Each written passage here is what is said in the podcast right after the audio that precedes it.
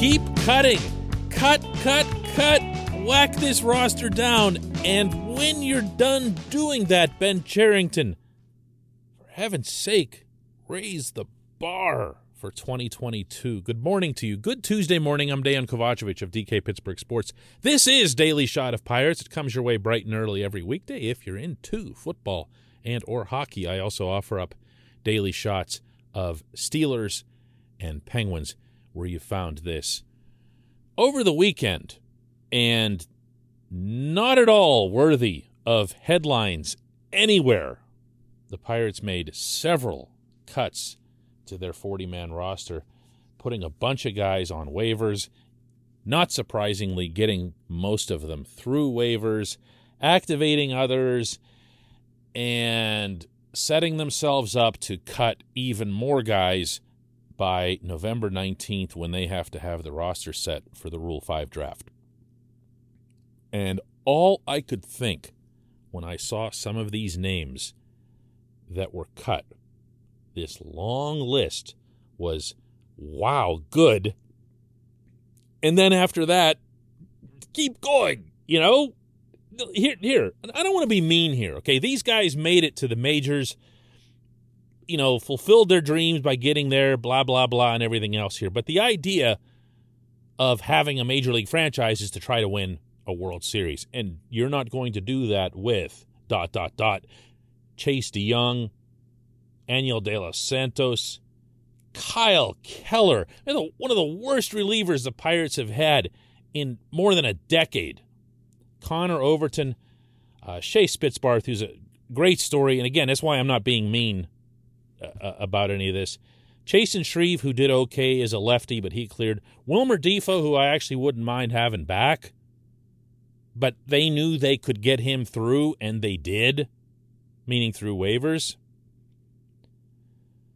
And they activated some guys who'd finished the 2021 season with injury statuses. That was Steven Brault, who will be back, Dillon Peters, Blake Cederlind, the flamethrower who had the Tommy John, Jose Soriano, but then Soriano was dumped off the roster about a day later uh, Duane Underwood, who no, I mean, I'm sorry, no. Okay, nice dude, uh, really durable. Takes the ball, gets you multiple innings, can't get people out. Okay, this is a problem when you are a pitcher. And Bryce Wilson was the other one who was activated. It's not going to be hard taking this even further. Because when you get to that November 19 deadline for the Rule 5 draft, meaning to set your rosters, you've got to add prospects who have reached a certain level of minor league experience. And among them are Canaan Smith Njigba, Cal Mitchell, Mason Martin, the moonshot home run guy in Altoona, uh, Tahnaj Thomas, a pitcher they really, really like. There are a handful of these guys who have to be added. If you're grooming prospects, well, actually, first of all, if you're acquiring, paying a price to get prospects, and then you're investing time in developing them and you're making them better and everything else here, last thing you want to do is lose them at Rule 5. And that's something that even during the regular season, we were talking about here on this show. We were going back and forth as to, well, you want to do this, you want to do this, but you got to make sure that you can't overload with the prospect count at a certain experience level, or you're just wasting them. You're getting them for nothing. So keep going. Keep going. I, I, I can't say this enough. I really don't want to be mean, especially to some really nice people and everything else here, but this job is about being critical, both in the positive and negative sense, of the team that you cover, of the subject matter. And an example that I'll give you is Chad Kuhl. Chad Kuhl, nicest, human alive. Uh, there's not a person who's ever encountered Kuhl who wouldn't tell you that. And worked his rear end off to come back from Tommy John. Uh, and was able to throw with similar velocity, uh, maybe even occasionally a better bite to his off speed stuff. But he can't put the ball where he wants to consistently enough. Certainly not to start.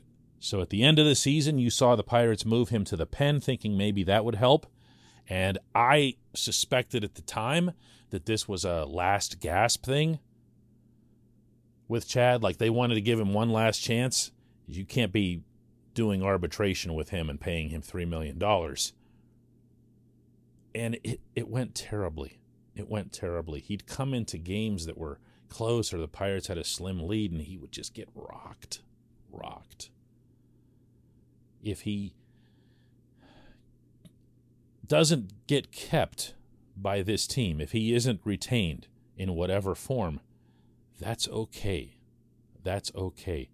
It's time for the Pirates to start looking not just at the at the 25 man roster but at the 40 and saying you got to raise the bar here. You're not just going to hang out on the fringe. You, you've got to be able to perform. You're either one of the prospects who's legitimately part of the future that you have to keep, or you're going to be a pretty good player in Pittsburgh. But it can't be neither. And that's what has to happen starting this winter. Enough of the dumpster diving and whatever else here. If you have 40 man spots open that are not filled by prospects, put good players on them put good players on them. I keep saying this again and again and again. At some point, the honeymoon has to be over in this regard. When we come back, just one question.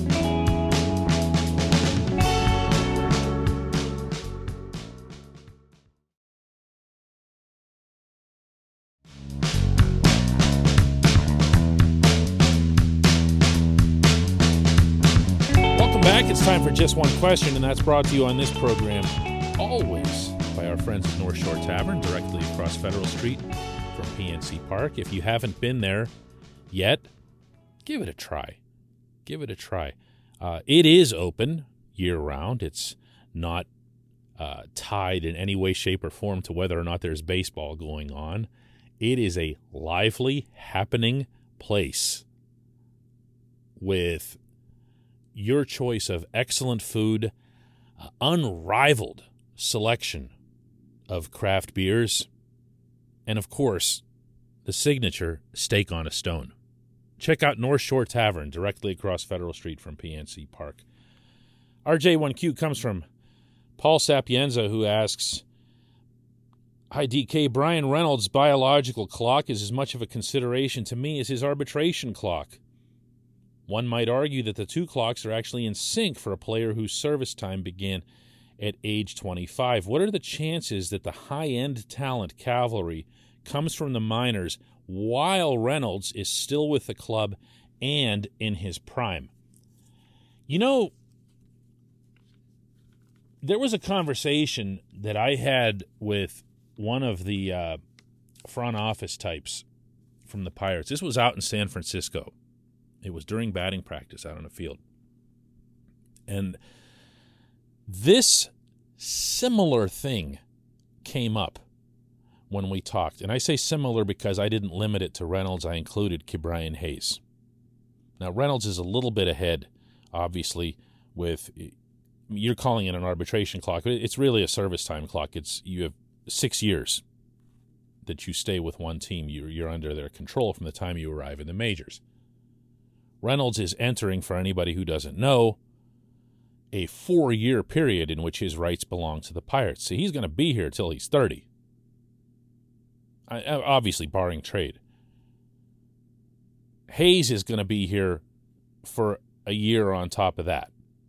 So you have, you know, if you average them out 4.5 years, you have time to bring along these prospects that we're talking about if you can assume that they could safely arrive on a somewhat accelerated schedule. When I say safely, I, am referring to you don't want to rush prospects. You don't want to mess them up. You don't want to get them to the majors and then find out you forgot to address a certain really, really significant shortcoming that gets exposed because that beats them up. And then they go backward and no, no prospect. I don't care who you are, likes going backward. It hurts. It hurts. When you've been to the bigs, you play in a stadium and you're in that big fancy clubhouse and you fly on those charters you feel like you've regressed in your career, no matter what they tell you. That you made it, but yeah, okay, I'm not good enough. Like I made it and I was rejected, I was spat out. So you want to make sure that your Nick Gonzalez, your Liover Peguero, your Roansy Contreras, and even your Oneil Cruz, you want to make sure that when they make it, they're ready to stick. Prospects can fool you. Gregory Polanco was the world's greatest prospect. Got to Pittsburgh, actually debuted, some of you will recall, with a series in Miami against the Marlins where he was a world beater. He looked like the greatest baseball player any of us had ever seen. Okay? Like a baby faced Dave Parker. Hitting the ball all over his arm before the shoulder injury was spectacular. He's running with those big long strides and okay, Greg had issues. He would have lots of them along the way. Was he rushed? Uh, I don't know. But you got to be aware of it. And you got to be careful about it. And that's why my focus here isn't so much on get the prospects here in a hurry as it is, as I mentioned in the opening segment, take those remaining spots on the 40 and do something with them. Get real players. Try to get them if you can on shorter term deals so that you aren't blocking people. But go ahead and get guys who can actually play. Those do exist. There are good players who will sign shorter term contracts. And if you can achieve that somehow, not only do you make your existing roster in Pittsburgh more competitive, obviously, but you also can build up trade chips the way you did with Tyler Anderson. That stuff comes with value too.